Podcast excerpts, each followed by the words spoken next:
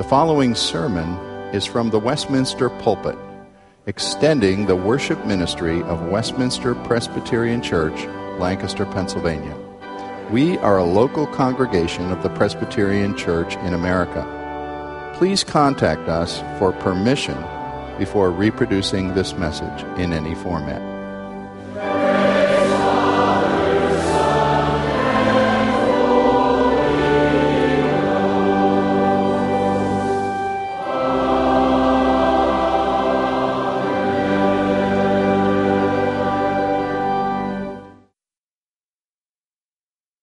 From Matthew 16, a familiar passage, and uh, this relates to our topic today, as does 1 Peter 5. So, first of all, hear this Matthew 16, 13. Now, when Jesus came into the district of Caesarea Philippi, he asked his disciples, Who do people say that the Son of Man is?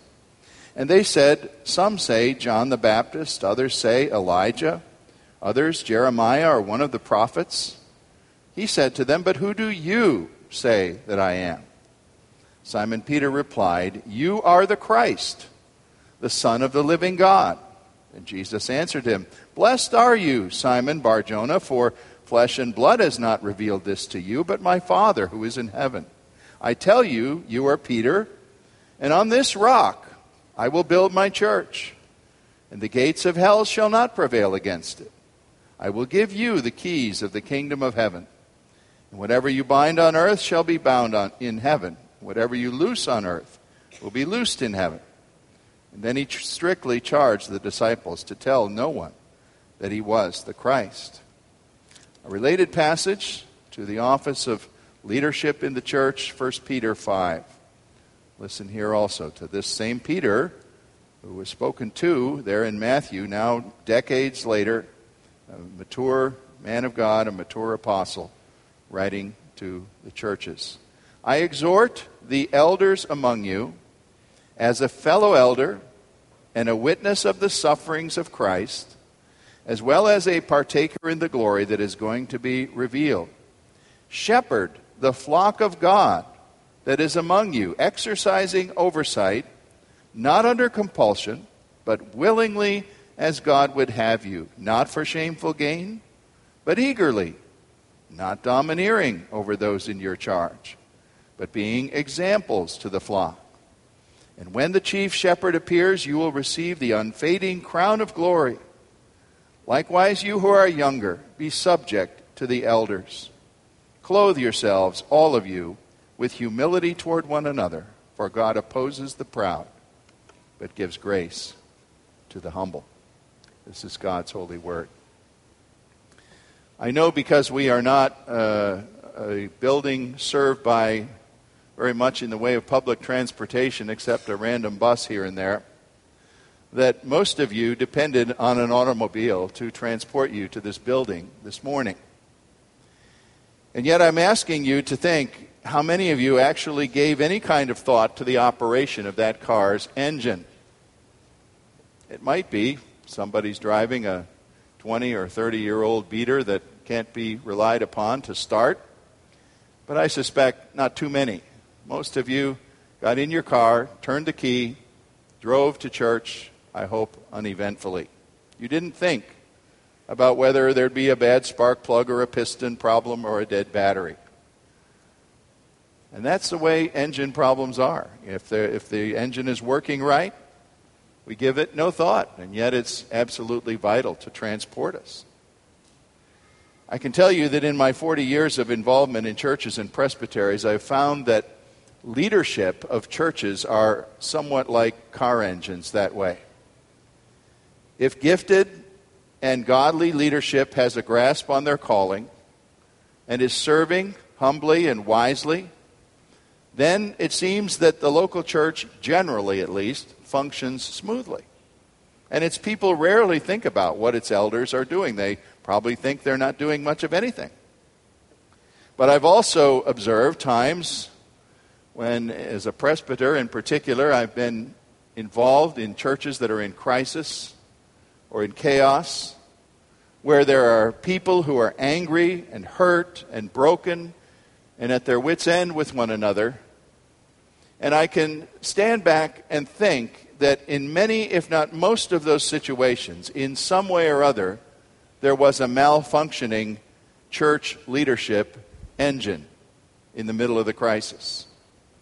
Either leaders had been unable to control or resolve a problem that people in the church raised, or it has to be admitted there are many occasions when the leaders themselves might have been partly responsible for causing the difficulty that wounds and hurts the church. Today we're considering the last of a series of six messages in which I've sought to encapsulate big topics into one message. To consider God's grace in salvation in one message is almost an absurdity, but we tried to do it. To consider the covenant of God in one message is ridiculous theologically, but we tried to do it. And you could look in your bulletin and see these things that I said are topics or characteristic attitudes and interpretations of Scripture characteristic of churches that are called Reformed churches. The absolute sovereignty of God, the supreme authority of Holy Scripture, salvation by grace through faith alone, one covenant uniting God's people in Old and New Testaments. Last week, Bible doctrine, I said, summarized in historic creeds that are secondary in authority to the Scripture. This week, we look at this topic church government by local elders. Because elders are the office that we see specifically displayed in the New Testament church, leading, guiding, and governing the people of God. And they are the only primary office of leadership that the New Testament exemplifies.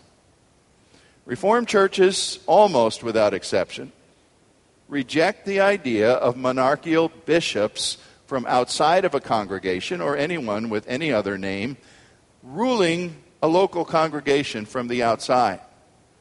We don't see that happening in the New Testament. In fact, when the New Testament gives us an example of how Christ's flock in localities were led and guided, it was by elders in each congregation primarily elders from, chosen from among that congregation, although other elders would come and perhaps tour a district like a Timothy or someone, Titus, who would go and help to lead and resolve problems. Never just one elder, in fact, almost always a plurality. That's a big word for several. Several elders together working to exercise the rule of Christ.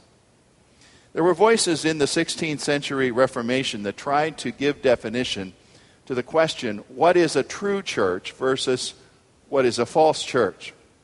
And of course, the contention was that there were those that were falsely representing Christianity. And we had to know well, when do you know when a church is false, when it has really forsaken its heritage? And not to oversimplify things, but the reformers came up with three primary marks of a true church that they handed on to us. And we think they were really on track with this because many times today we would still say here are three things that define a true church. Number one, that it preaches and teaches the biblical doctrine of salvation. And that, of course, is by God's justifying grace through faith in Christ. Number two, that the church is able to practice the sacraments of the New Testament, baptism and the Lord's Supper, without corrupting those or twisting those into something other than the New Testament portrays them to be. And number three, a church, a true church, must be able to exercise discipline over its membership. Now, there's a lot more involved in, in being an effectual church, but we say when one of those three goes, the church is on a slippery slope, if not already losing its vital core identity. And it is leaders of the church who are responsible before God to see that these marks of the church are being maintained. There has to be leadership. And yet we face the fact that we live in an anti leadership society, an anti authority society. You see it so well in the political realm. It's often observed how we love to elect leaders, and, and you may vote for a leader. Now, you may also have leaders, of course, that you didn't vote for, but you may put a leader in office and you're enthusiastic and people are hopeful. This is the man, this is the woman. She's going to lead us to new places and do new things. And then all of a sudden, it seems like, you know, the pack starts nipping at the leader's heels and people almost delight in bringing them down, the same ones they've elected. People today feel like leaders don't really know what they're doing, and there is no, no such thing as a, a competent leader at the local level, at the national level, at the church level. People will take vows. We had new members take vows last Sunday, quite a few of them. And they said, one of their vows, that they would submit to elders who are duly elected and ordained to lead them. Now, I'm not hoping this is true of any of those folks from last Sunday, but I do know, in the broad sense at least, that there are people who will take such a vow. And fine, that didn't mean too much to them when they said it. But let them come to a place in their lives where there's some gross and obvious sin that the elders come alongside and say, Brother, there's something in your life here we have to talk to you about. This, this cannot be compatible with Christian testimony. Let the elders do that, and you quickly find out whether that vow of, of submitting to elders is going to be real or not. And we've been told with a curse that, What are you doing? You don't have any business talking to me about that. Who do you think you are? By people who said we will submit to the elders. We admit that the Bible does not provide a detailed manual for how a church should be governed. But it actually is surprising that there are more principles and guidelines than you might think. And they all begin with the understanding that the proper leadership of the church is the leadership of elders. Several things I want to say. First of all, today I say that rule over God's redeemed people originally belongs to Christ who delegates it to the hands of fallible human beings. It originally belongs to Christ. He delegates it. We, you say, well, sure, you have to acknowledge that, don't you? That's a formal thing that you need to say. We need to say that more than formally. We need to mean it. It is Christ who rules the church. In Advent, you undoubtedly at some point will hear the prophecy of Isaiah 9 6 that says, the government would be upon the shoulder of the one who would come. The government of his people, first and foremost. Ephesians 1:22 has the New Testament statement that God has put all things under the feet of Christ and made him to be head of his body, the church. Colossians 1:18 has a statement after that past that uh, chapter talks about Christ being the one who holds everything in creation together. 118 says he's head of his body, the church. Christ and Christ alone has the rulership, the dominion of his people. Any other leadership is obviously and always leadership delegated by him. Well, we see this in the main text I read for you from Matthew 16, where Jesus was speaking to Peter and said, I will build whose church? My church. I'm going to build it. And you and others like you will have a role. You need to see the context. You know, we're always insisting that you read Scripture in context. If there's any verse of the New Testament you could take out of context, it's the statement in Matthew 16 that people have so badly taken out of context. You are Peter, and on this rock I will build my church. So, Peter, you're in charge. You're the man. You're it. No. The context of the passage is Peter's epic confession. You are the Christ, the Son of the living God. The whole passage revolves around that confession. Once Peter had confessed that, and, you need to know that was really the first time that any of the immediate followers of Jesus had said that out loud in those particular words, and the others were there listening. And Jesus heard that confession and said, Peter, I'm building my church, and I'm going to need to delegate. Those who will confess what you have confessed are the rock on which I will build. You have done this, Peter. You and others like you will be the ones who will receive the keys, as Jesus called them, of the kingdom, the ability to literally make decisions that I will endorse.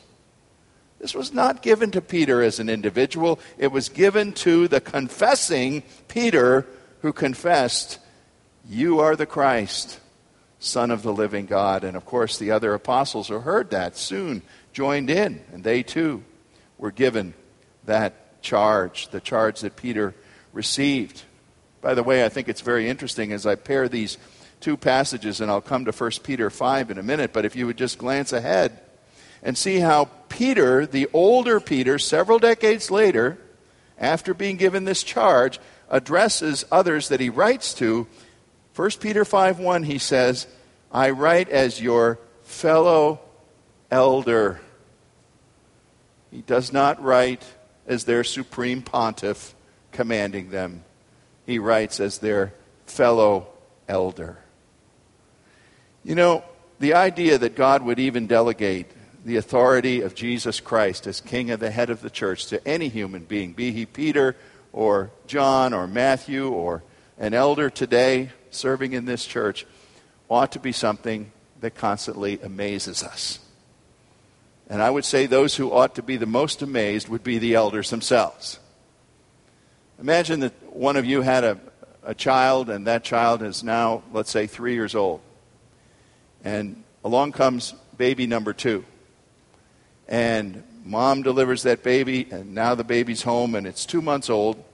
And mom, for the first time, feels well enough and says to her husband, I'd love to go out for, could we go out for dinner together? It'd be wonderful just to have an evening without these children having to take care of the moms get stir crazy, having to be in the house. And dad says, Sure, let's do it. Let's go. Our three year old can take care of the situation. We'll just put three year old Johnny in charge of his little sister Brenda, and everything will be fine. Why, no right thinking parent would do that. And as a matter of fact, you could go to jail for doing that. The authorities, if they knew you were doing that, would move in and child welfare would take your children away.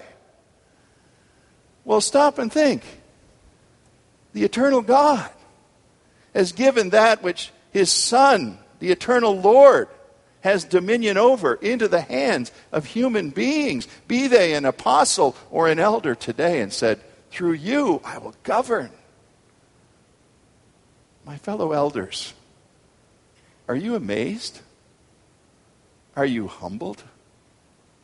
You certainly ought to be.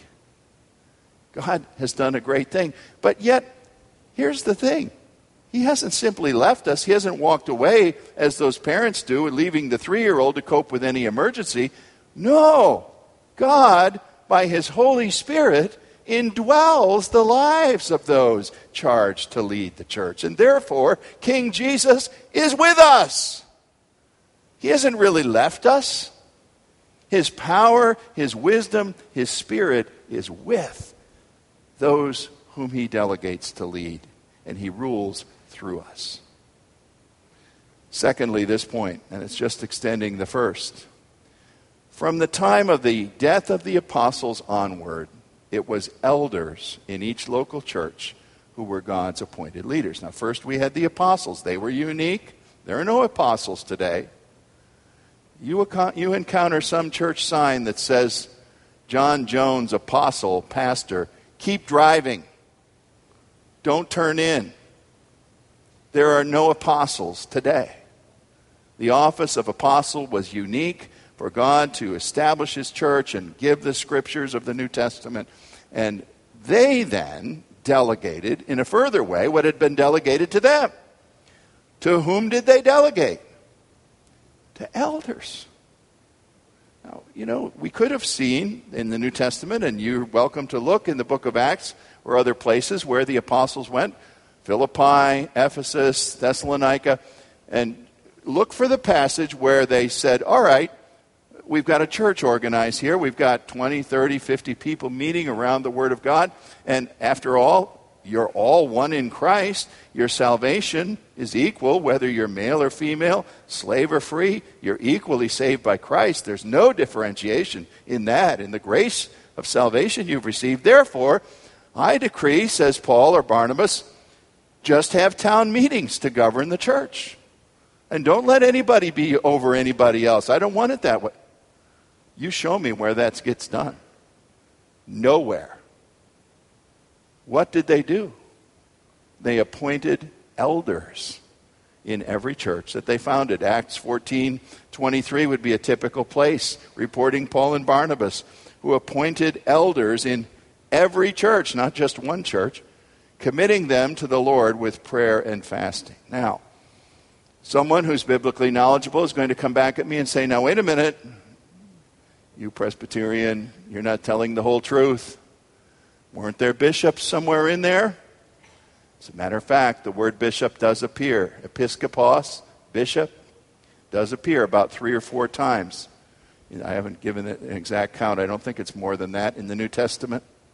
But here's how it appears Titus 1 5 to 7 is an example where the same men are called elder in verse 5 and bishop in verse 7.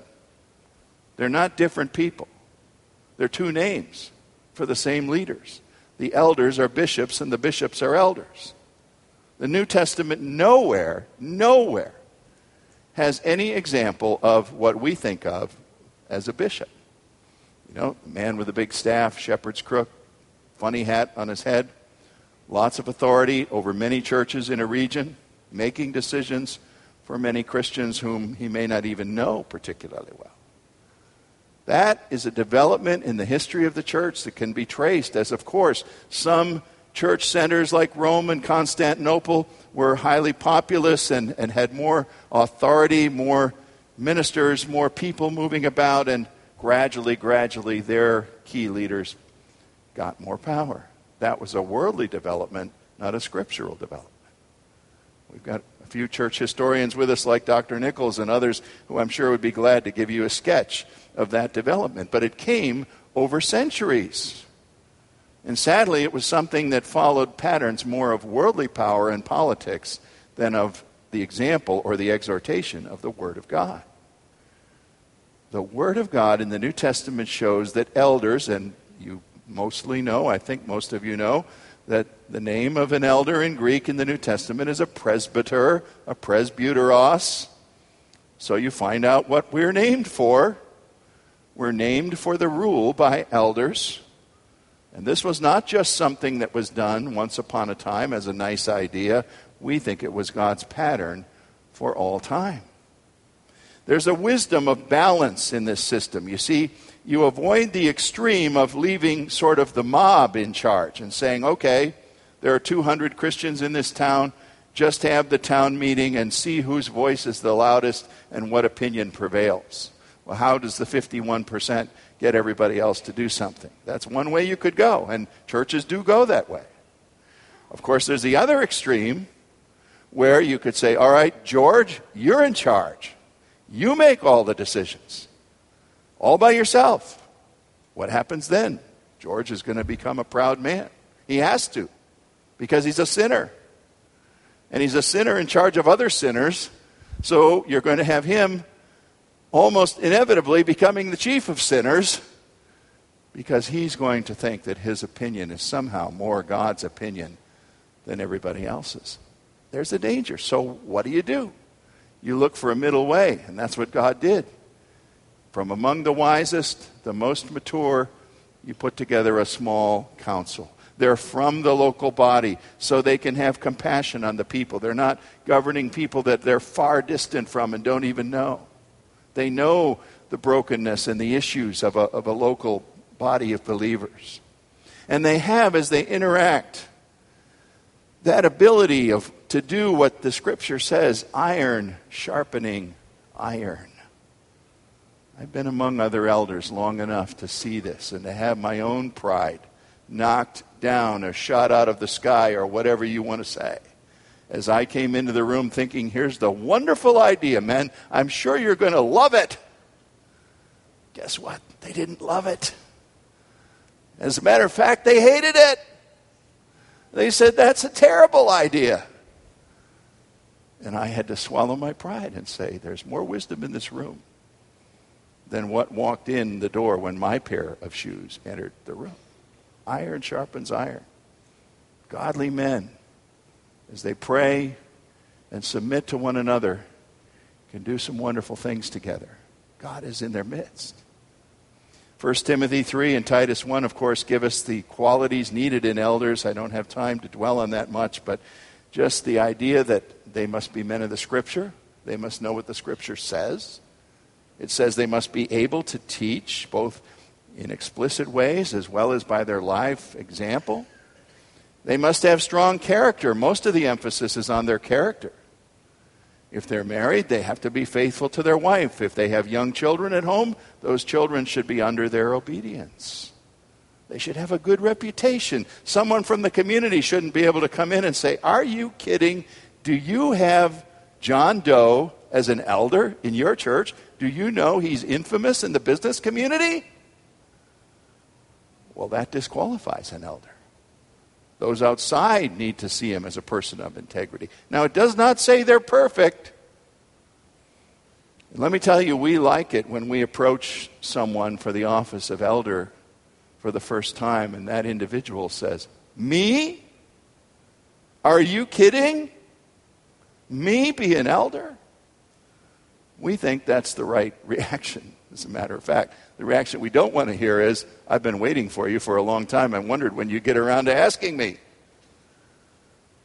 That's a reaction of pride. The scripture does say that while elders are one office, ruling and teaching, there is that proper differentiation. 1 Timothy 5:17 draws a clear differentiation, seeming to say that some have a greater gift and greater training to be pastors, teachers. We call them teaching elders. The others are ruling elders, equally important. Their vote counts just as much, they're vital. But it's firmly implied that the two occupy a slightly different role. There's so much that could be said about the duties of elders. I'm going to be content with the very concise statement of 1 Peter 5 1 and following for today.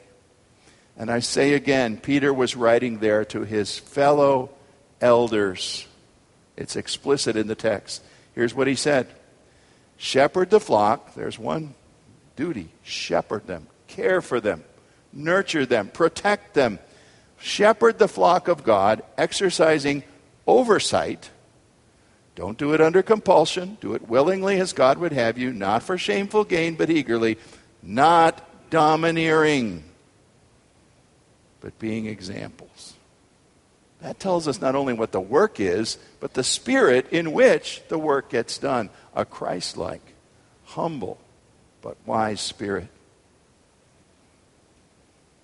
You know, you give any man a title, put a title on his door, you can't help but be proud that you have a title. I think somewhere in a file cabinet drawer I still have the the, from my first church a long time ago, the, the little Bakelite sign that was put on a slot on the door Reverend Michael Rogers, pastor. Wow, I'm the pastor. Well, let me tell you, I'm not sure what that piece of plastic would sell for, but that's about how much it's worth. Authority to lead does not come from a sign on the door or a name on the letterhead or an election by the congregation. It comes from the approbation of God, who puts his spirit in men who would humble themselves and lead in the place of Christ. And that ought to be something that would constantly bring us low as leaders. Pride is a leader's sin in particular. But yet, when we recognize who the king of the church is, we should be able to see ourselves at the low end of that food chain of authority. Now, finally, this quickly, I say in the third place that healthy congregations result from elders ruling jointly and humbling in the place of Christ. We act as a doctrinal screen. We talked about creeds last week.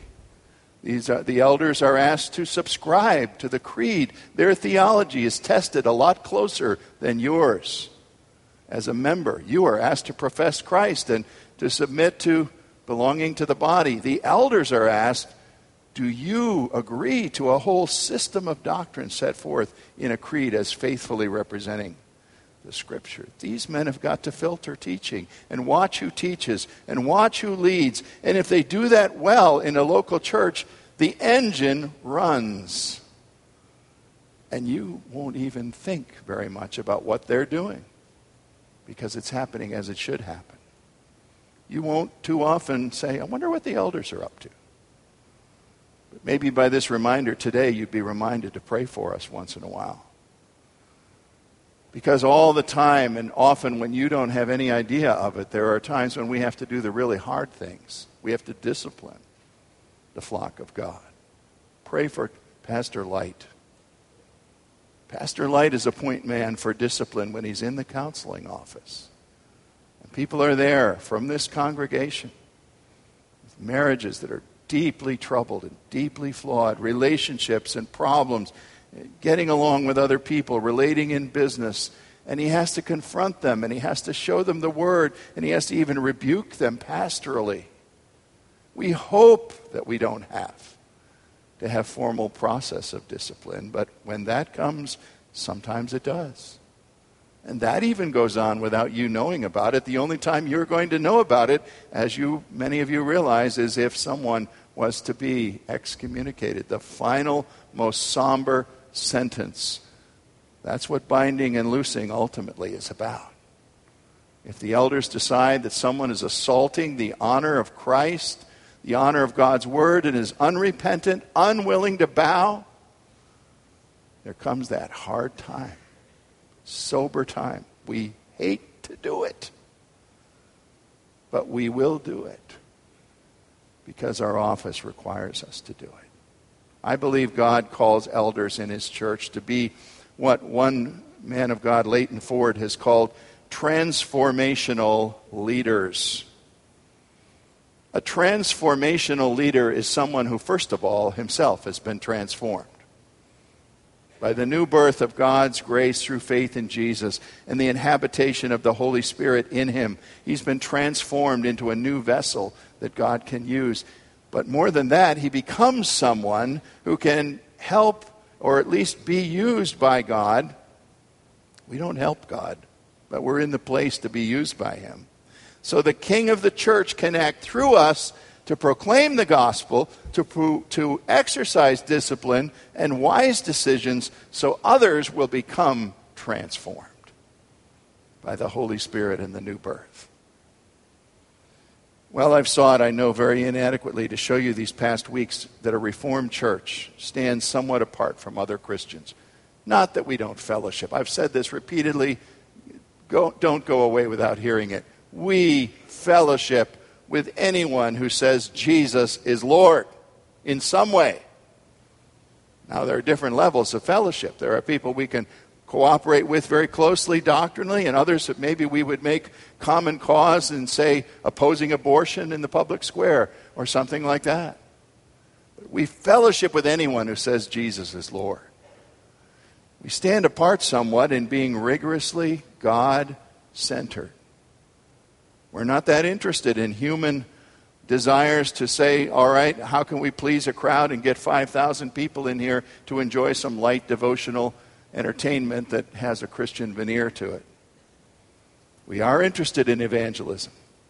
We're always evangelizing, but we're doing it knowing that salvation originates with an all sovereign God whose grace is the motive power that changes human hearts. You know that just days ago we were marking in this country the anniversary of the Gettysburg Address, and of course it was in the news a lot in this local area. Once again, people being reminded of that noble speech of Lincoln that when it was given was hardly paid any attention at all.